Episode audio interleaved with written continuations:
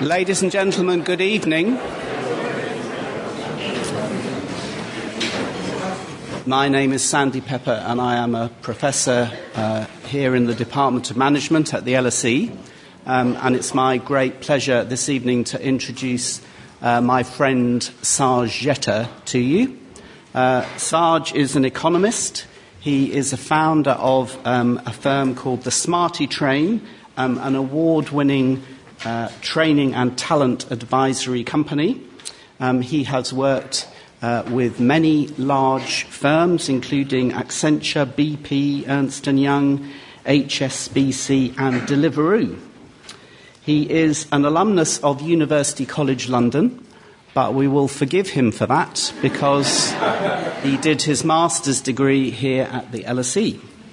Uh, uh, he is a trustee of the University of London Convocation, and he was recently awarded Freedom of the City of London, which I believe, Saj, means that you are entitled to drive a flock of sheep across London Bridge. Absolutely. Um, he is also the new author of a book, The Smarts Big Little Hacks to Take You a Long Way at Work. Um, and he's going to be talking about his book this evening um, and he's going to be signing copies of it um, after the event this evening as well. Uh, so, for Twitter users in the audience, the hashtag for today's event is LSE Smart Hacks. Um, I would ask you to put your phones on silent, uh, and this evening's event is being recorded, and there will be a podcast of it um, uh, after issued afterwards. So, as usual, after Saj's lecture, we'll have some time for questions. Uh, but in the meantime, I'd like you to put your hands together and give a very warm welcome to Sarge. It is great to be back here, so thank you for having me. So, I'd like to start off today with a question. And this is the question How do you do the right things well every day at work? How do you do the right things well every day at work? So, when I was a few months into my first ever job, we were preparing for a massive, massive client presentation. The client was travelling down from the north of England to come and hear the findings of a huge piece of research that we had been working on at the firm. And we were trained to within an inch of our lives to deliver this brilliant presentation. The presentation was set, the room was ready to go, the handouts and the deliverables were all ready, and I was given the job by the client partner to go and receive the client at reception when they arrived. I was also asked to go and take the client to go and grab a cup of coffee because this client loved his coffee. And he had been traveling down from the north of England. I was really, really excited about doing this because I don't know if you've ever experienced this, but I was working for this guy for, it must have been about five months. But in working for him, I realized that he didn't really know who I was. He would constantly refer to me as Raj, sometimes Taj, and occasionally Saj. And that was when he did remember my name. So I was very excited and I thought, great, this is a really good opportunity to build some rapport with this client. So I thought, right, let me think about some great questions to ask him, which I did, and let me get the change ready in my pocket to go and grab him that coffee when he arrived. And I was all ready. So I'm sitting at my desk and the phone rings and it's reception. The client is here. So I went down and I collected him from reception. And off we went to a queue that was something like this. So we're standing in the coffee queue and I'm positioning it right and I'm thinking, right, I'm almost ready to go in with the first question. And the question that I was going to ask him was, how much time did it take you to come down to London today? How much time did it take you to come down to London today? Great first question, right? But what I ended up saying to him was Why don't you have any time for me?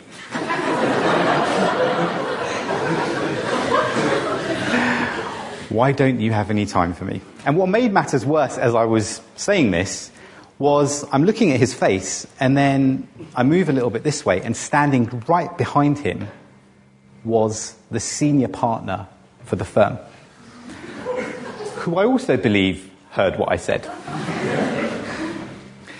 So, you know how there are these moments in life where you just want that to happen the ground to crack and to swallow you whole. Well, actually, I don't think that would have been enough because what I wanted the ground to do was to swallow me whole and then to make me into dust particles, to spread me around the entire atmosphere so that I would never, ever have to be back in this moment that I was in right now. So, we stood for the rest of our time in that queue in silence. and I was trying to work out in that moment how I was going to go home and explain to my mum and dad that I had been fired from my first ever job. Now, it turns out that I didn't get fired. and it also turns out that the presentation went really, really well. And it also turns out that lots of other good things would come of this. So that evening, I went home and I thought about what had happened that day. And I had three really big reflections. The first was that I had to get a lot better at small talk. so I was the first generation of an immigrant family to the UK, and small talk wasn't really something that we practiced at the dinner table. The second thought I had was that there were these things that people were doing at work that just seemed to be amazing. They seemed to do these little things that seemed to be really significant, and it took them a long way at work. And I needed to work out what those things were. And the third thing was that I was going to put a large proportion of the rest of my time in my career to trying to understand these things. And that has taken me on a massive, massive adventure. It's enabled me to form an organization called the Smarty Train, which is, as Sandy mentioned, it's an award winning organization that helps other organizations unlock talent We've worked with some massive, massive clients all over the world, and we've had lots and lots of fun along the way. The second thing that it's enabled me to do is it's enabled me to watch people. Not in a creepy way, but to watch people from the boardrooms of some of the biggest organizations in the world right through to the trading floor. From crisis response units right through to the operating table. And what I've come to realize is that there's a group of people that exist called Smarties. They think, feel, and do in a way that gets results at work. They've also been the subjects of the book that I've just written. So today, I'd like to share with you three of the many things that I believe Smarties do. Sound good? Right. So, first up, though,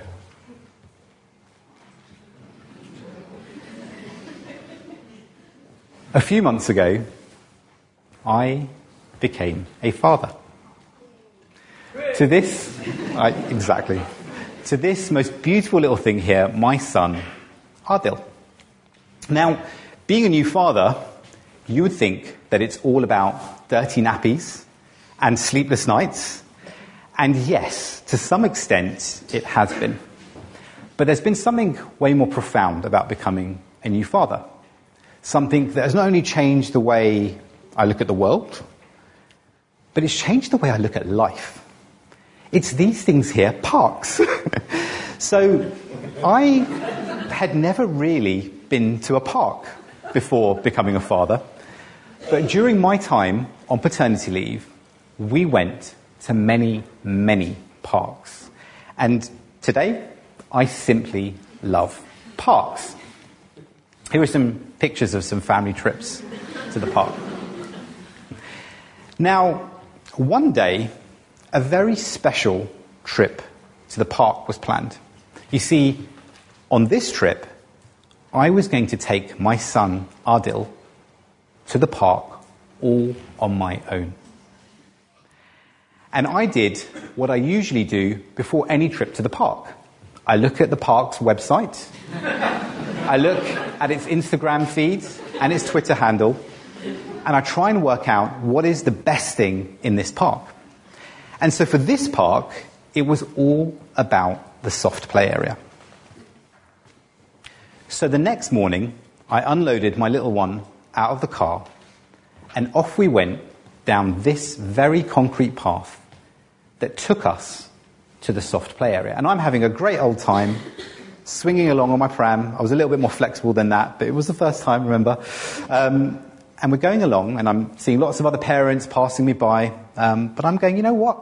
This is the first time for me, and I'm doing all right.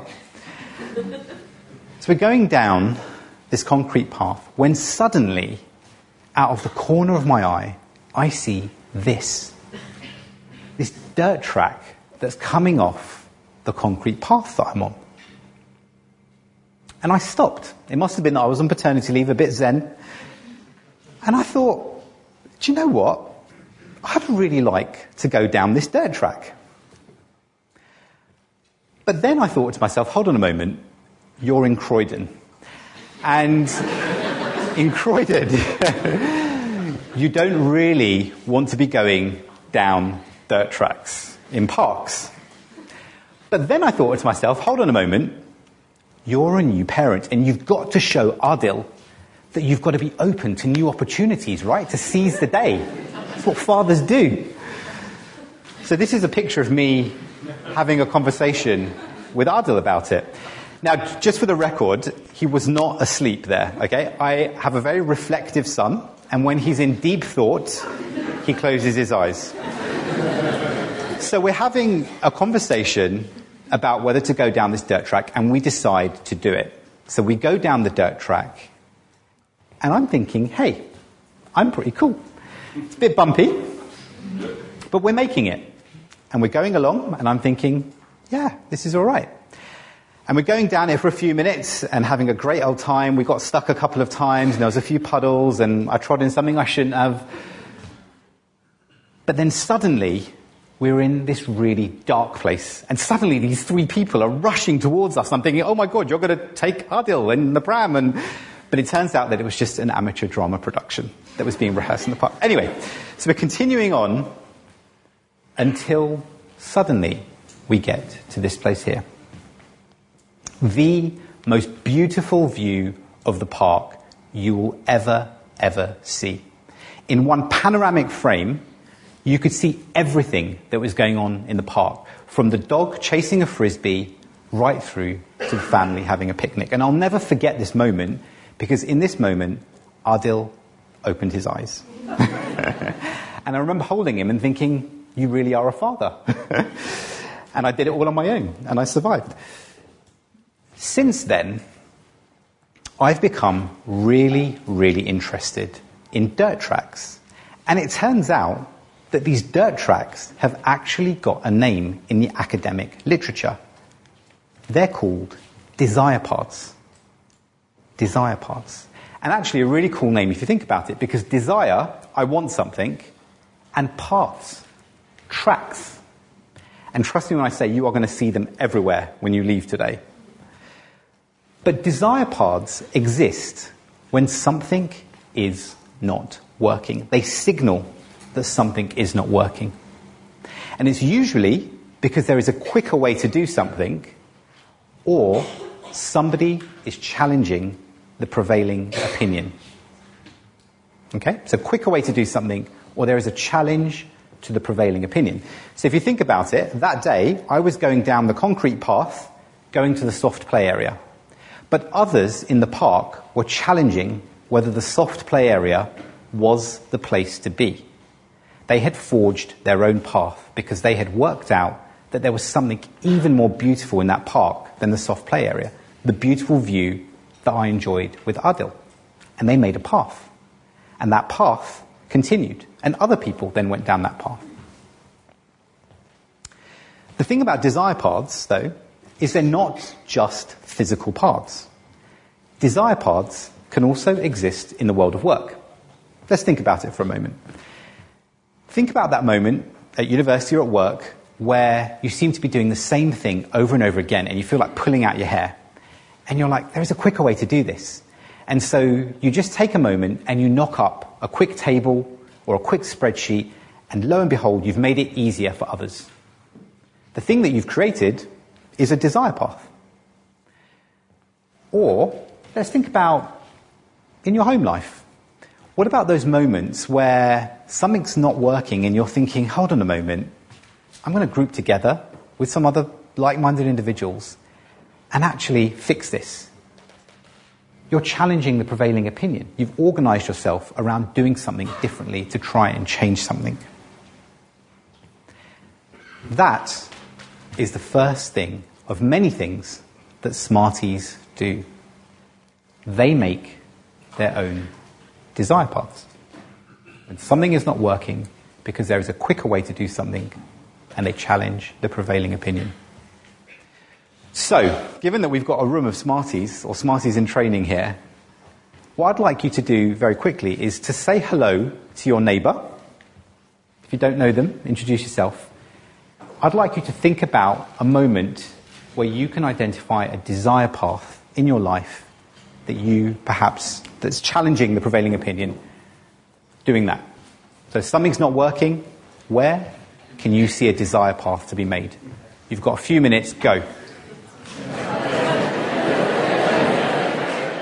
so, that is the first of many things that Smarties do. They build their own desire paths, usually when something is not working.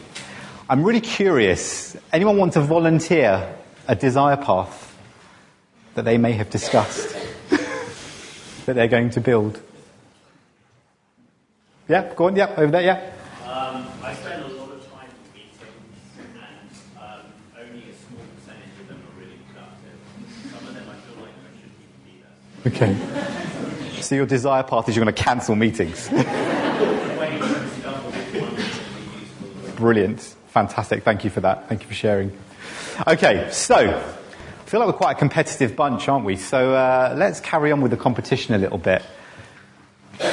Somebody has just had a bit of a fall. Poor old John, who's lying there on the road. Lots and lots of people walking by. Who ended up calling for help? Who ended up calling for help? You've got 30 seconds to discuss with your neighbour. Go.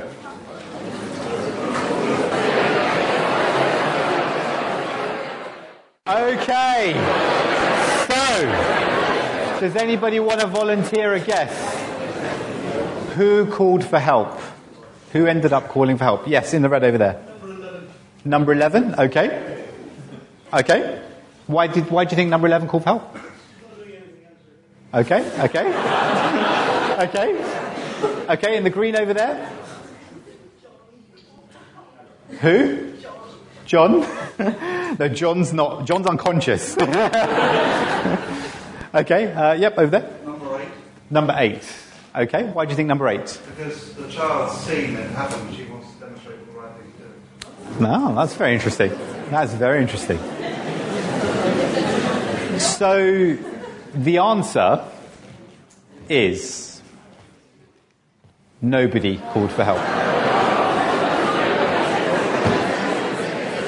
And this is based on a incredibly famous paper that was written in the 1960s about a fatality that happened in the US.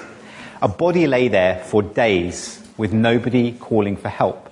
And the reason why nobody called for help is because everybody thought somebody else would call for help that nobody actually did. And closely associated with this is a concept called pluralistic ignorance. This is when you assume that nothing's wrong, because the reactions on everybody else's face is telling you that nothing's wrong, so you, do, you don't react. You just go with something. The problem with pluralistic ignorance is that it gets worse the more people that are involved. So, a really interesting study, you can tell the Yanks uh, do lots of interesting studies because two researchers out in the US, Latané and Darley, went and faked some epileptic seizures in New York City, looking at what the public's response would be to these epileptic um, seizures that they were staging. They were, they were staging, just to, be, just to be clear. What they found was when there was one bystander, there was a response 85% of the time. But when there were five bystanders in their sample, that response level dropped to 30%. 30%. It's crazy, right? So the more people that saw this, the less likely someone was to respond. And this is something that Smarties do. They understand the concept of pluralistic ignorance. They respond to things because they know that other people may not. But transformed into the work context, more importantly, they are always specific when asking something of someone. They use the power of the name because they know that nobody can hide from it. But most importantly, they don't allow any space for assumptions because of the nature of pluralistic ignorance. So, just because you're a competitive bunch, I'd like you to now talk to a neighbour, maybe talk to another neighbour, say hello to the person that's on your other side, and I'd like you to discuss where you could have been a first responder recently. Where could you have been a first responder recently? Go. All right, thank you. It's time to move on. Wow. Does anyone want to volunteer where they could have been a first responder in a situation recently? Yeah, over there, yeah.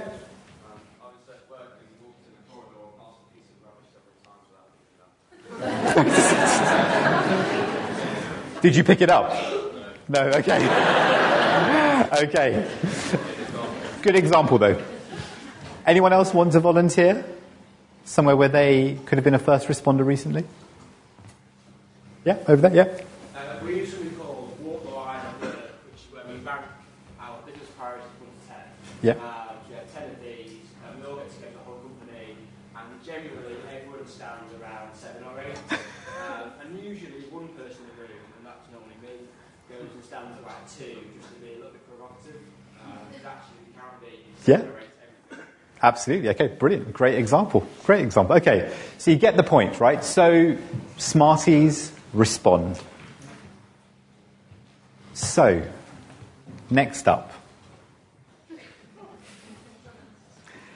So, I used to work with a colleague of mine who said to me that every single pair of shoes has a story. And I would totally agree with this. So today, you're going to prove her right because you're going to tell your neighbour the story of your shoes. You've got a minute and a half, so I'm going to try and make a very loud noise at a minute and a half to flip. Go! Can I just say, my, my memories of sitting in this lecture theatre, I wish we could have had this level of noise when, uh, when I was having my lectures. It's amazing. It's great. Glad you're enjoying it. So, we're going to come back to that story of your shoes in a bit. I've got another, another little quick task for you. So, you've got 15 seconds to try and remember as many of these words as you can.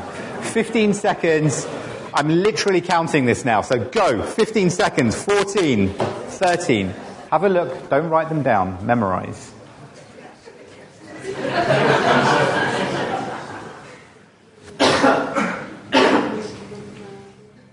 Okay, three seconds. Two, one. Okay. So, how many of you can remember five words? Hey, that's impressive. Okay, very good. How many can remember ten? Ooh, that's impressive. Okay, so we've got a hand here. Go. Yep, that, that was you. So, let's go. Ten. um, right angles, hard, moment, cool, heart, sun. Oh, he's there. That's ten. Seven. okay. So, so, so worry not because you're actually operating above average there. Because on average, when I've done this experiment, you can remember probably about five. What if I told you that there was a really cool way to remember more words? How about this? Have a read.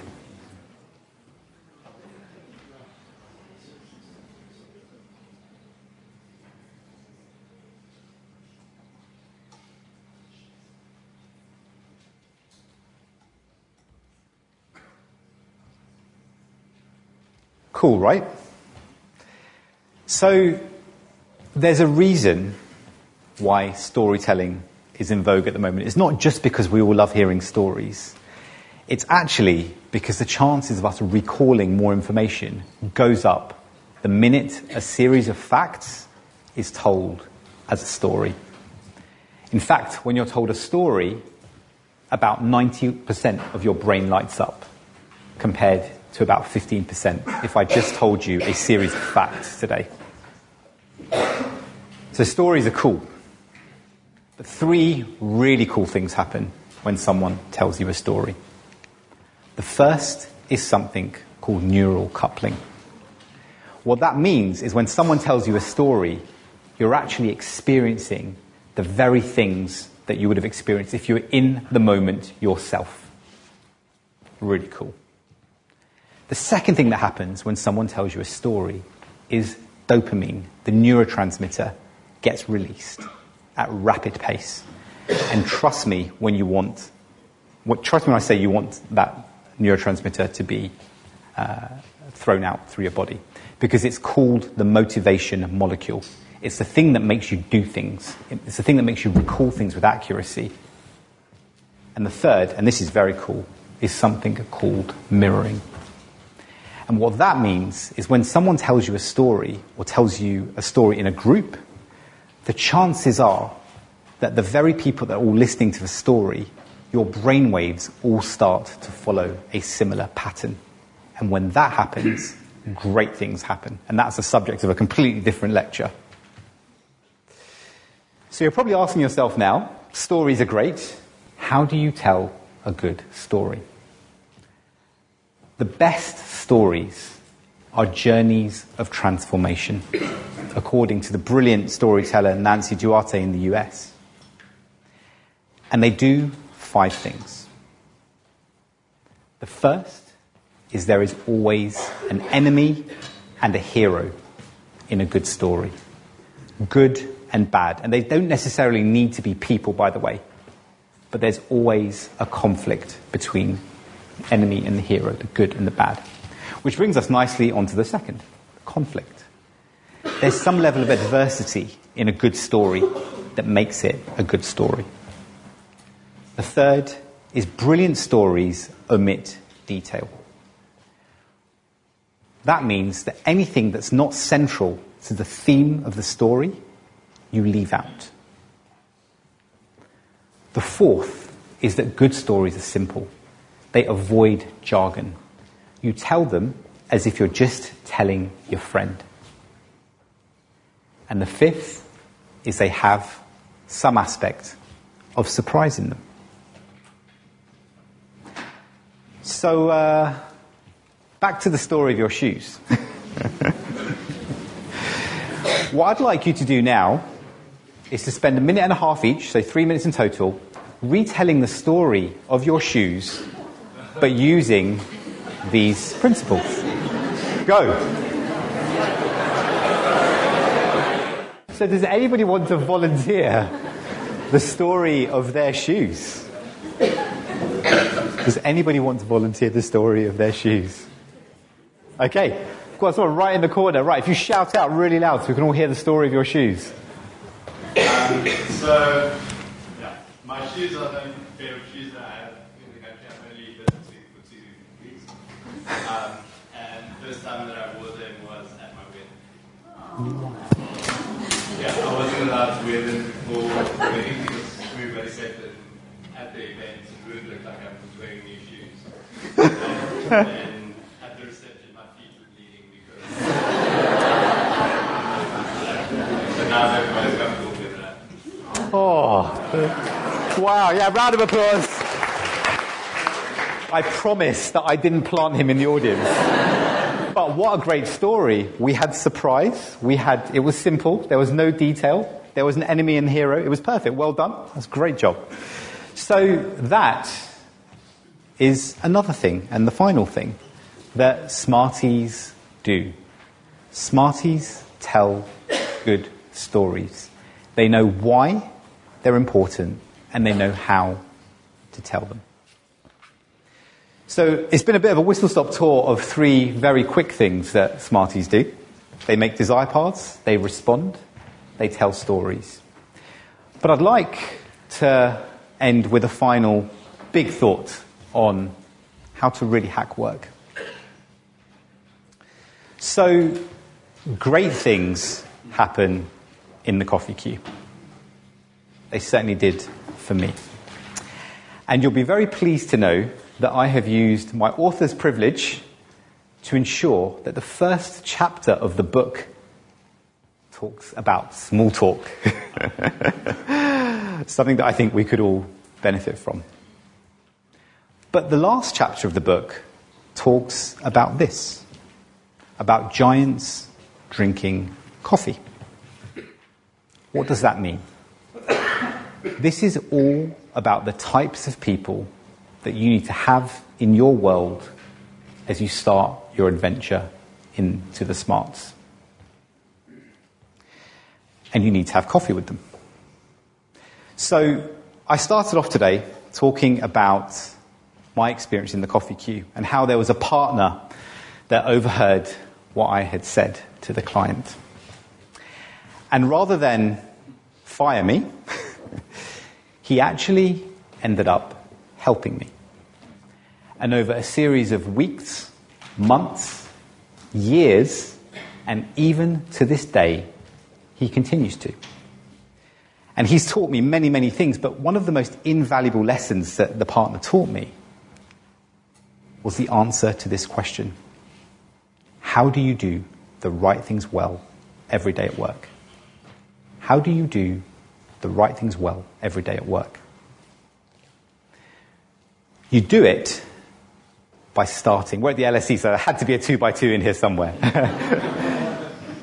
you start by recognizing that the promised land is not the beginning of the journey, but it, it's actually the end of the journey. So, according to Tom DeLong at Harvard, brilliant professor, what he suggests is that actually it's the start of the journey that really, really matters. That actually, if you want to get to the promised land and do the right things well every day at work, you've got to start that journey here by doing the wrong thing well. Now just go with me with this with, for, for, a couple of minutes. Right? Because if you do the wrong thing well, then you might try and do the right thing poorly. You can't flip from going from one to three. The only way to get to three is via two. Now you're probably asking yourself, what? what does this mean? How will I know which quadrant I'm in? How can I get to the promised land? Well, Tom DeLong has quite neatly summarized that to know where you sit on this journey, all you need to do is to listen to yourself. There'll be bits of yourself that give the game away, that show you where you are, and there'll be bits of yourself that you know you need to have as you need to move around. So let's look at this in a bit more detail. The promised land is there. when you're in that place, doing the wrong thing well, you tend to feel a certain level of anxiety. Something doesn't feel quite right. You feel a little bit out of your depth. And in that moment, that's probably me, by the way, in the coffee queue that day, right? So that was me. but in that moment, when you're experiencing that, that's when you make the decision to fix it. So your body is telling you something's not working well. It's probably some level of anxiety, something not working so well. You're feeling it, you know it. And that means that you build up the courage to move down here. So the second thing that you need to feel is courage and vulnerability to try taking on doing the right thing poorly. That's when you're wanting to bury your head in the sand. That's when you're wanting to run for the hills. But you're trying. You're trying to do it. So for me, when I was post coffee queue incident, that was me when I was trying to go and make small talk. And that happened over months, potentially even years, where I was in conversations, I was thinking, I want to run away from this conversation quicker than even the person I'm talking to wants to run away. But in this place, you've got courage and vulnerability. And you keep trying, and you keep trying. And then one day, you get to here the promised land. And that's characterized by feeling a sense of growth. Now, the thing about Smarties is they iterate this process every single day. Whatever the skill is that they're trying to build, they're iterating and they're iterating and they're iterating. But most importantly, what Smarties are exceptional at doing is holding a mirror up to other people and helping them see where they may be. And that's why it's really important to go and have coffee with giants. Because when they hold, hold, up this mirror to you, that's when you start to see things about yourself that you may not necessarily have seen in the past.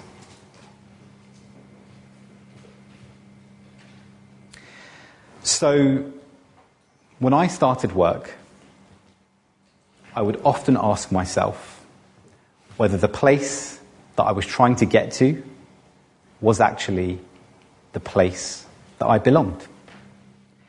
And that started off an almighty adventure. An adventure to try and understand what the smarts are. The little things that people can do every day at work to make a big impact, to be their best selves. And whilst I'm still very much a smarty in training, I think that the distinguishing characteristic of any smarty is this here vulnerability. It's with vulnerability that they feel differently, just as you can feel differently. It's with vulnerability that they can think openly, just as you can think openly. And it's with vulnerability that they can do decisively, just as you can do decisively. I invite you to have an adventure with the smarts. I wish you the very, very best of luck on that adventure. And whilst you're adventuring, don't forget to help someone else out on their adventure too. Thank you very much.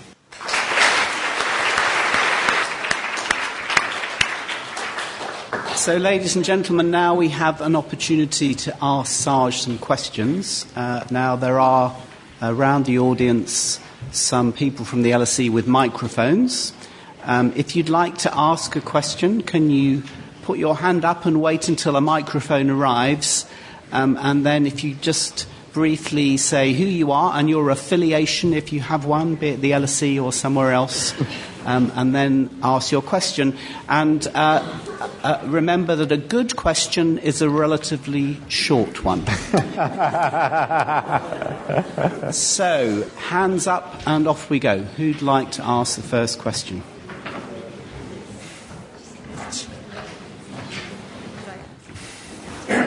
Oh, I should have said um, we'll take two or three questions at a time and then uh, give Saj just a few moments to think about what he wants to say. So off you go. Saj, thanks very much. Uh, Tim Broyd from UCL, I have to say it. Um, Saj, quite inspirational. How do you best cope if you're in an organisation with a very low appetite for innovation? Or maybe even in an industry with a very low appetite for innovation. Okay, thank you very much. Okay. There's another question, gentleman there. Hi, Saj. Thanks for a great talk. My name is Rishi, and I'm um, just a member of the public. But um, my question is how do you know what the right thing is? How do you know what the right thing is? And there's another one here, yeah. Hi, Saj. Thanks. Um, my name is David, uh, also a member of the public. I had a question for you. In a world with, um, you know, endless distractions at work, in which our minds just go a thousand miles per hour, and we need to focus on, on stuff, getting stuff done. And within a world that has told us that we need to work eight hours a day, how do you feel about the, the, the idea of changing the, the, how the system works and getting, you know, journeys of, of, of labor that are smarter, not, not harder? Yeah. Okay, thank you. Saj. Wow, all great questions. So, um, so thank you very much, firstly, for, for asking those questions. So, if I take the first question on coping with innovation, I think if you look at any research done on workplace motivation and workplace happiness, the crux of how to get people fired up about anything is about growth. So you're happy at work if you're growing, and you're growing if you're happy. So I think if you're in an organization that's stifled for innovation, if I was in that organization, I'd be looking for, for the opportunity to try and work out how you can help people think they're growing through the innovation experience, both personally and professionally? Probably be my answer. So growth. Um, in terms of knowing what the right things are, I think it's probably along the same lines as the growth point, actually, that if you're, um, yeah, there are so many things that we can do to be productive and be our best selves at work, right? But it all comes down to what is it that makes us feel like we are growing and happy. And that's where I think doing the right thing is because I think you know, mastering small talk or mastering analytical skills might be for one person, but for another person, it could be something completely different. I think you've got to try and connect in with yourself to try and understand the bit of you that needs to grow and then channel that to be the right thing, I would say. Oh my God, the point about distractions, uh, it's an absolutely brilliant one. Okay, so, so just a, a straw poll in the audience. So, does anyone know the latest in terms of data? I'm a bit geeky and I tend to follow this weekly, but the latest data in terms of when you're interrupted at work, where, how much time it takes you to get back to the place you're at mentally before you're interrupted. So, so hands up or shout out. How long? 25 minutes? Okay. Any, any other thoughts? 15? Okay, so, so actually, the latest research is right in the middle of the two. So it's about 21 minutes to get you back to the place you were at before you got interrupted. So I think the world is definitely changing. I think to your question around how is it that we can start to think about doing more in an eight hour day, or even whether the eight hour day concept is even viable for the new world of work, I would probably argue that we actually need to start looking at ourselves and understanding how we can be our most productive selves and that means things like understanding the concept of destruction, dis- distractions. I said destructions, they're probably the same thing though, actually. distractions, destructions. Also starting to think about the other things that take our attention at work that stop us from applying knowledge in the way that we need to. There are lots of other things, but I would probably say the short answer to your question is the eight hour day is probably going to be a thing of the past soon. I would probably say it's all about trying to use your time effectively, making sure that you understand yourself and how you work at your best, and then the people that work with you knowing how they work at their best and having a, a full and frank conversation about how you're going to work better with whatever you need to do. I'd probably say that's the future orientation that we're seeing at Smarty Train. Good, thank you. So, some more questions. Should we come over here? One, two, three.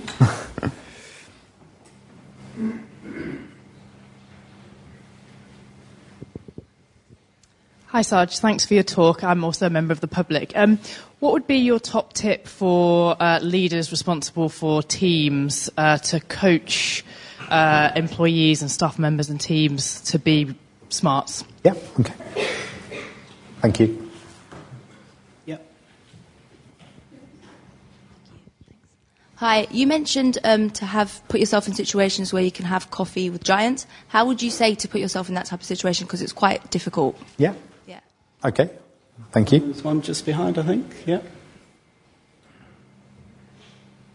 Hi, uh, Rudy Parker. I, I work in marketing at Arup, so um, it's particularly the storytelling part I found really helpful, uh, really useful.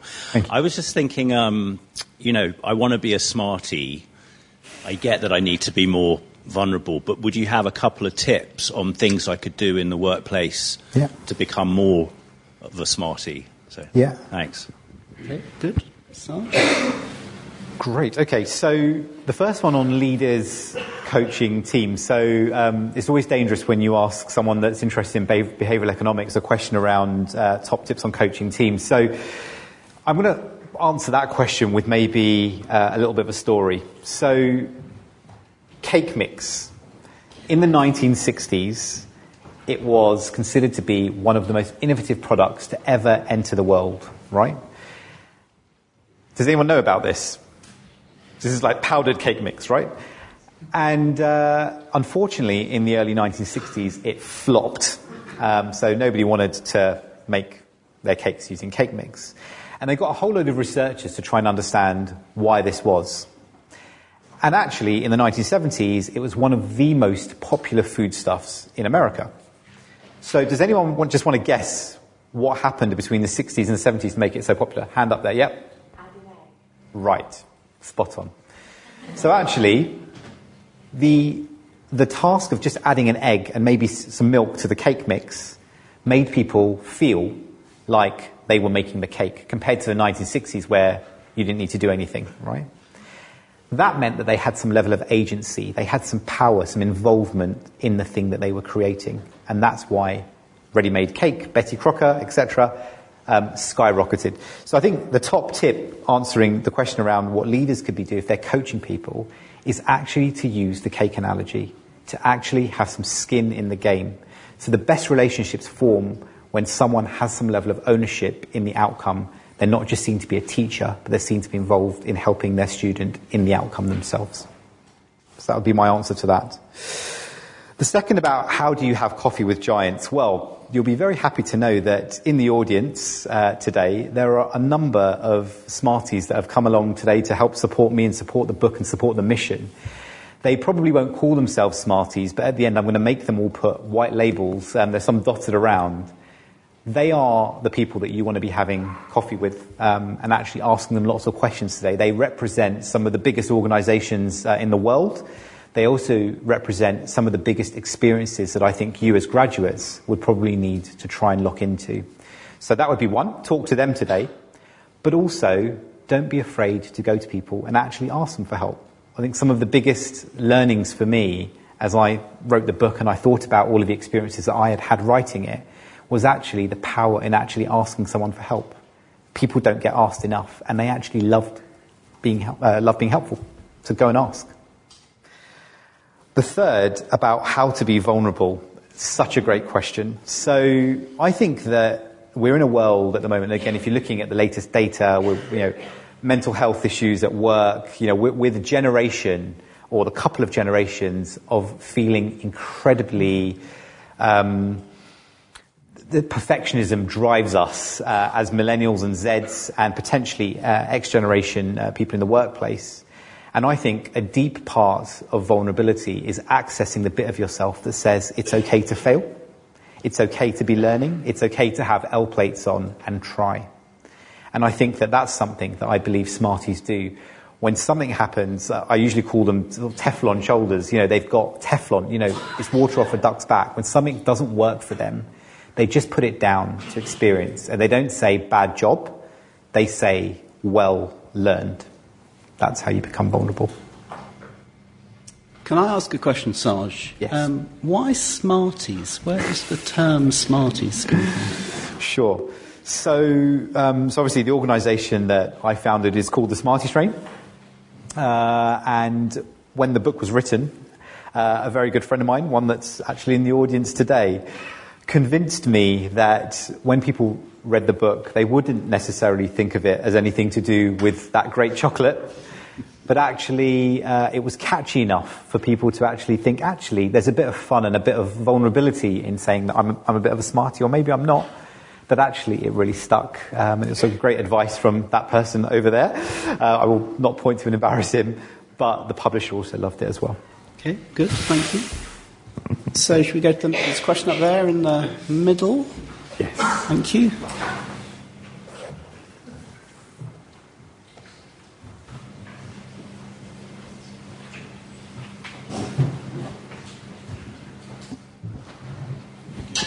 Hi, Am- Amir here. So similar to you, did my undergrad at UCL and did my master's at LSE. Good combo. Um, so my question is, um, for you, how helpful was it in, some, in terms of development to have a mentor? And two, would you recommend? And if so, how would you go about to getting someone to help you with that growth? Sorry, so I, I missed the first bit of the question. How helpful was it for you to have someone to help you in that sort of becoming more vulnerable and growth? Yeah. Okay. Okay, some help. Um, some more questions. There's a couple down here, very conveniently next to each other. Hi, Saj. Thanks for your talk. Um, just going back to the quadrant and the vulnerability thing. Um, I love the idea of you know being vulnerable and being courageous, but the cynic in me is like, well, that entails and assumes a supportive work environment and a patient supportive boss. So that's not always the case. How Yeah. do we work around that? Yeah, okay. Just behind, I think. Hi. Uh, my question is why do you need to do the wrong thing before doing the right thing poorly? Can you not do the right thing poorly Okay. immediately and then do it well? We have lots of fun answering that. okay. So the first one about uh, the question was around how is it that you can find a mentor and how can that person actually truly help you? I think for me, as I reflect back, um, look, when I started work, I started work with a whole bunch of people that were very, very unlike me. So I was in my starter group at work. I was probably the only person that had come from uh, an immigrant family to the UK. I was probably one of the only people in my group that didn't necessarily understand the ins and the outs of work in the way that everybody else did. And I think that for me, having people around me to go to and actually say, do you know what? I, I don't actually know how things work. You know, I, I don't know how this works. I don't know how to, you know, take a client out for dinner. I don't really know what the protocol is for this, that, and the other. Actually became quite an endearing question for those that ended up helping me. And, um, and to this day, they continue to. So I think that's the first thing. Don't underestimate how much people want to help. But the second thing actually is in a lot of the relationships uh, and the mentoring relationships that I've had in the past, it's actually not a one way relationship. And increasingly, I think this is a really powerful thing, and, and you guys might have already heard of this, this term reverse mentoring, where actually there's a, uh, you know, a two way relationship in a mentoring um, situation, where actually you could all have a skill, and I've, I've dedicated a chapter of the book um, to this, where you could all have a skill that could help someone else as much as they could have a skill to help you. And I'd really look at yourself and ask yourself as we're going through a generational cusp in the workplace, what is it that you could bring to a mentoring relationship as well as being mentored to actually mentor someone else? The third was around uh, uh, how do we. Uh, so I think the question was why is it with the, the matrix there that I showed um, earlier, how is it that actually you need to go from one to the other? You can't just go across. So if you think about it, you're, you're in a situation where you're doing the wrong thing right, right? There's something that's going on in you and it doesn't feel quite, quite right, right? So you're listening to your body and you're saying, right, I need to try and fix this. I think there's an illicit assumption in this model that you can't naturally know what you need to do. And that's the point. That's why you've got to try doing the right thing, but not doing it so well to actually grow and to learn.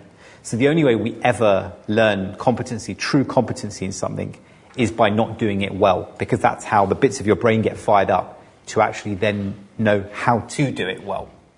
And that's why you've got to take that route. It's an excellent model. Thank you. Oh, right. Have I just answered? I'm so sorry. I've actually looked at the wrong, uh, the wrong bit of my, my notes here. So it was actually how to be courageous with your boss, sorry, um, when your boss might not be uh, the most supportive. So I think this is where your network outside of work becomes really, really important. So, uh, you know, we're all in, you know, workplaces are, are hard places, right? They're, they're their own ecosystems. They have their own challenges. They're almost their own sociological experiments in some ways. Probably the biggest thing that I could suggest is make sure that you read the last chapter of the book that talks about the types of people that you have in your life because you'll notice all three of them are not people that are in your work environment. The first is someone that is technical. So it's someone that has the skill to do your job but doesn't do it with you. The second is someone that helps you solve problems. You know, so their skill is actually in holding a mirror up to you and being able to bounce back you know, questions to you without necessarily working in your work environment. They're just good at asking questions. And the third is what I call a long gamer, wise one. And those are people in your life that just have a very broad perspective of life. They're people that have probably been in the workforce for a number of years. They have seen every form of um, toxicity or, or lack of support. And actually, again, could offer you help and advice that could help you navigate to get the courage that you need to be able to do that happy to talk to you more about that afterwards if that helps as well. Okay, some more questions. I've got another question, if I might. Then, so, um, so for the the new graduates in the room, um, no doubt they will be going through the process of trying to get their first job. And I just wondered if you had any thoughts about particular things, particular tips for, yeah. for getting your first job in a very competitive marketplace? Yeah, absolutely. So that's a great question. So, and this is what we spend you know, half our life at the Smarty Train trying to work on and actually helping people to understand how to navigate that exact point in their career. So there are three thoughts that come to my mind. The first is never have we been in a workplace environment where individuality is more embraced than it is today. So the first thing I would suggest if you're going into the world of work is to ask yourself actually what can you contribute? You, know, you don't have to conform in the way that you might have needed to many years ago. What skills can you truly bring? So that's the first. The second is what I call your AQ, your adversity quotient. So increasingly, when you're putting yourself in interview environments today, because of the frenetic pace of the working world, one of the biggest things that's being tested in an interview environment is your ability to deal with adversity. And I would really, really encourage you to think about how it is you do deal with adversity. Because the ability today to deal with it, with all of the things that are coming at you in the, work pay, in the workspace, it's faster and it's more intense than it's probably ever been before. And the third, and it's probably quite closely linked um, to adversity, is look at the skills that the workplace is calling for today compared to the skills that were being called upon many, many years ago. And actually, if you look hard, you will probably find in some way, shape, or form that values are probably one of the biggest drivers in an interview and assessment process than your technical skills around problem solving or other things.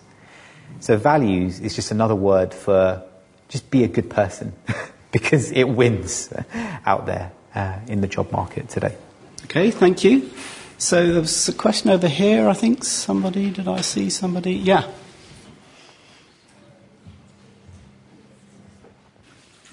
Hello. Hi. Hello. I was just wondering what your opinion is on the prospect of a four day working week and whether you think it's at all possible in the near future. Yeah.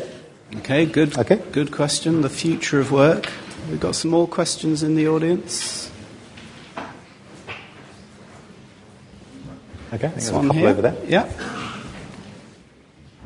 Hi. Uh, thank you for your advices. Thank you very much. Pleasure. Uh, at the stage of anxiety, what would you do? Do you take the step and you do what you think you have to do? knowing that you, you might do it wrong because you're in a state of anxiety. How, how, uh, what would you, the, your final, uh, which would you, what's your final decision in a state of anxiety? That, sorry, was that anxiety? That Anxiety, you, yeah. Yeah, okay. So I didn't, I didn't quite. Sorry, so there's footsteps there. What was the? Could you just summarise the question again? Apologies. The footsteps. Yeah. Uh, in the state of anxiety, Yes. where you think, okay, I'm nervous, uh, I'm not in my best Yes. state. What would you do? Uh, would you do what? You know, the first thing that you Okay. you think you. It's a great question. Tips for Yeah. dealing with anxiety and nervousness. There's another question around? Yeah, thank you. Hi, uh, Clementine, uh, LSE alumni. Uh, I was wondering, so you don't talk about people who do the wrong thing poorly. Yeah. Uh, and I mean, we all work with some, right? Uh, so, how how do you help them go from doing the wrong thing poorly to doing the right thing poorly, to then help them do the right thing well? Okay. It's a great Lovely question. question, yeah. Okay. Okay. So, so on the four-day working week, I think, I mean, looking at a lot of the research that we're doing uh, at the Smarty Train at the moment, it is ultimately going to be an ine- inevitability that we're going to reframe our relationship with work. And that's currently happening right now with the emergence of things like the gig economy. But if you look at the future, for some of the biggest firms in the world, their success is not going to be driven by headcount anymore. Their success is actually going to be driven by outcomes. So we're moving away from a world of outputs, you know, I've done what I said I was going to do, to a world of outcomes where I've achieved the big thing that you asked me to achieve. So I would say that the trend is probably heading towards whatever kind of working week you want, whether it's a one day working week or a seven day working week.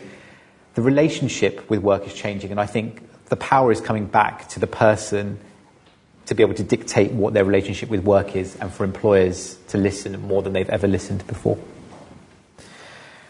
Tips for anxiety. It's- such a great question. Uh, you know, with the number of graduates that we train day in and day out, it's, it's often the elephant in the room, actually. It's really tough when you start work, and it's really tough when you're feeling anxious. That's why I dictated for um, the second to last chapter in the book. It's all about how to manage what I call your ants, your automatic negative thoughts. So it's nothing to do with an insect that's, that's going to kind of rule the earth one day, but it's all to do with how you deal with the thoughts and the anxieties that happen. And that could be anything from, and they're cognitive techniques. They're things like you know, mind reading. So, you know, when you're in a situation of anxiety, it's usually provoked by you probably thinking something that potentially isn't being thought. So it's a way of saying to yourself, hold a moment, is that really happening? You know, uh, do I really think that? And there are other techniques like, you know, stopping uh, yourself from focusing on the negative in situations, um, making sure that you're amplifying the positives uh, in certain situations. So I would say the, the, the core to dealing with anxiety is all about dealing with your ants. In terms of what do you do when you're dealing with, a, with someone at work that is doing the wrong thing poorly? Wow. It's a great question to ask at the LSE because I suspect most people here um, don't ever get into that quadrant. And there's, there's a purposeful reason why I didn't cover that quadrant in here because the model says you never want to be regressing on your journey. But it does happen, right? So hands up here, just as a straw poll, hands up here, um, the people that, you know, do you have an experience? I'd be interested in just um, noting whether you have an experience working with someone that is doing the wrong thing poorly. So hands up. Okay. So probably about half, about half the room. So, I mean, there's, there's a number of ways to deal with this, but one of the biggest um, is in the book that talks about feedback and how is it that you feed back to people in a way that's positive and helpful. Uh, and some of the tips that I would have when you put yourself in situations like that is actually not to focus on the person, but to focus on the skill. So what's missing from the situation is uh, a problem-solving mindset. How is it that a problem-solving mindset can be improved upon or learned? That's a great conversation to have versus you're awful at your job and I can't explain why. Right? So focus on the skill and the technical deficiency, not the person. that's when heckles go down, and that's where great conversations happen as well. So we've got time for, I think, a couple more rounds of questions. So let's go up to the, towards the back if we could.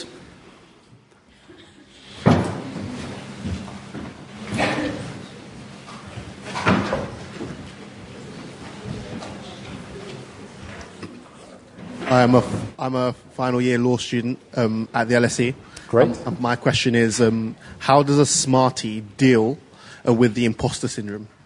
With imposter syndrome, yeah. Okay, okay. Uh, this one in the middle, I think. Yeah. Hi, thank you for your talk. Um, I'm Aneta. I'm LSE graduate as well. Um, do you have any tips on working with very culturally diverse teams? Sorry, just culturally, culturally diverse teams. Yeah, and there's one just at the back, back row. Uh, hi, I'm Vivek. I went to LSE back in 2002. Um, my question is, of all the hacks that you've uh, talked about, which I guess has the biggest risk for somebody but can bring the biggest reward? Okay, so imposter syndrome. Wow. biggest risk, biggest reward and diverse teams. Okay. So, on imposter syndrome, so again, straw poll in the audience here. Who feels that you're an imposter in your job? Very good. So, by far the majority of the room. So, I would probably say that dealing with imposter syndrome, I would probably be reframing it, and I would be saying to yourself, if you're feeling imposter syndrome, it probably means that you're a high performer. And the reason why, and, and, to quote probably one of the biggest management consultancies in the world, uh, McKinsey, in their book, they said that they focus on recruiting insecure, smart people. So I think, and that's just another word for saying imposter syndrome. So there's something about, I would say, imposter syndrome that means that you continuously have a growth mindset. You're continuously looking to grow because you always think that you're going to be found out. So actually, I would say, don't try and hide from it, embrace it, and use it. On the cultural, the point of culturally diverse teams, uh, again, if you're looking at some of the latest research, looking at why some of the biggest um, failures in innovation culture are happening in the world, where we're, we're constantly need, needing to be driven by innovation, it's usually rooted in actually an absence of cultural diversity in teams. So I can probably give you the academic answer to it, which is that diversity is what wins. And if you look at the organizations, and many of them present here today, that are investing in ensuring that they have got the most diverse teams, the most diverse recruitment strategies, they do it not because they love diversity, they absolutely love diversity. They also do it because they recognize that diversity wins, because innovation happens because of diversity. The third, in terms of um, the biggest risk and the biggest reward in the book, in terms of probably my favorite chapter, I guess as an author's privilege, it is okay to have um, maybe a favorite chapter. My favorite chapter at the moment is definitely the chapter on ants. So this is all about automatic negative thoughts. And it was when I was putting the book together and I was writing it, it was the bit that I felt of the book felt quite serious. It was the really serious chapter. And the reason why is in a book that's, you know, very heavily illustrated and really gets to the point very quickly, it's the page or the two pages where I recognize that this is the place where you could try and touch as many people as possible by doing one thing differently in their world. And that is training themselves to think differently in situations of adversity. So the book uh, or the chapter is all about uh, you know, automatic negative thoughts, but it talks about the thinking errors that we might make every day that in some way lead to just this kind of pit of anxiety in your stomach every day. And if you could just master those five or six things that you might think and find a different way of thinking about them, it will fundamentally change you, change those around you, and change your working environment. So the biggest risk is putting yourself out there and trying it, but the biggest reward is actually benefiting from all the things that it will help you do and achieve in your mental health. Okay, thank you. So, last questions. Do we have any final questions? Yeah, there's one, one here.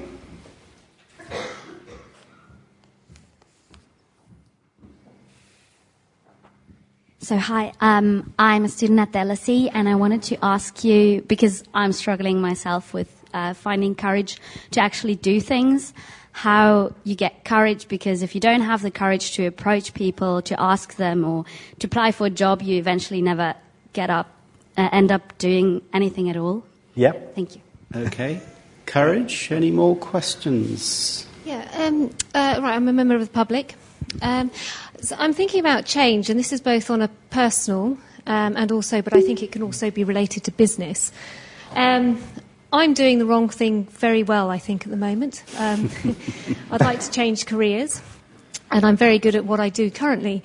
But there is also that financial implication. So, although I would love to, and I feel in a state of vulnerability, I still go back to what I know because it's easier Yeah. and I know it, and I'm fearful of if I change, then my finances, there's a big implication. And I think that could be true for business as well, because if you have a business that isn't working, but it's Yeah. actually bringing a bit of money in, then how do you make that jump and I suppose stomach the financial implications? Okay. Yeah, good. Courage, finances. Any last question? Any more questions? No? Okay, do you want to take those two? Okay, so courage. You know, if I, I wish that when I was at LSE, I was sitting in an audience asking such a great question like that because I think it's those that are even noticing that they need to find the courage to be courageous. I think, um, I think it's a really powerful thing to do, and, and I think it's amazing that you're about to do it. Your question was, how do you do it? So I can't overstate enough how how it feels to help someone, and for the helper, and to the person that's being helped as well. But but for the helper, and I would really really encourage you. And, and again, today after today. In the reception afterwards, you know, there are lots and lots of brilliant Smarties, a whole bunch of them sitting over there, and a whole bunch of them sitting down here. I would encourage you to go and talk to them and, and practice courage right there and right, uh, right in, that, in, that, in that place. And talk to them about some of the things that you might need help with. And if you're failing, come and talk to me afterwards and I will point you um, to them. So I just think you need to try. Um, you, know, you know, it's not an academic uh, concept, courage. It's a practice concept that you've got to go and experience for yourself. In terms of the financial implications, this is such a great question to ask an economist. Um, it's, it's, it's a dangerous one. So I'm going to give you the emotional reaction and then I'm going to give you the, uh, the economist's viewpoint. So an economist would argue that when you're trying, when you're in a place where you're doing the wrong thing well, an economist would argue that actually you're not actually doing the best that you can. Because an economist would argue that when you're doing the best that you can and being the best you and actually doing the right thing well, then actually an economist would argue that the money would follow that as well. So I would probably say in the situation that you're in, you probably need to think about trying out doing the right thing not so well. But when you get to doing the right thing well, you'll probably find that every time you take a step in the next space to move you to the next place at doing things well, you will probably find that your financial remuneration will probably match with it because there is a battle for talent out there and being the best at what you do commands a premium. Saj, I've enjoyed um, listening to you as I always do. Um, I think you're going to be outside signing some books. I think you mentioned that you've got some Yes. s- friends in the audience. Yes, there are lots of Smarties here. I can see lots of them, and there are lots of labels. And I know you're not all going to call yourselves Smarties, but I would really encourage you to put on a label because we've got lots of people that want to ask you some questions um, outside. So labels are over there and over there with some pens. And ladies and gentlemen, I think another There is- round of applause for Saj.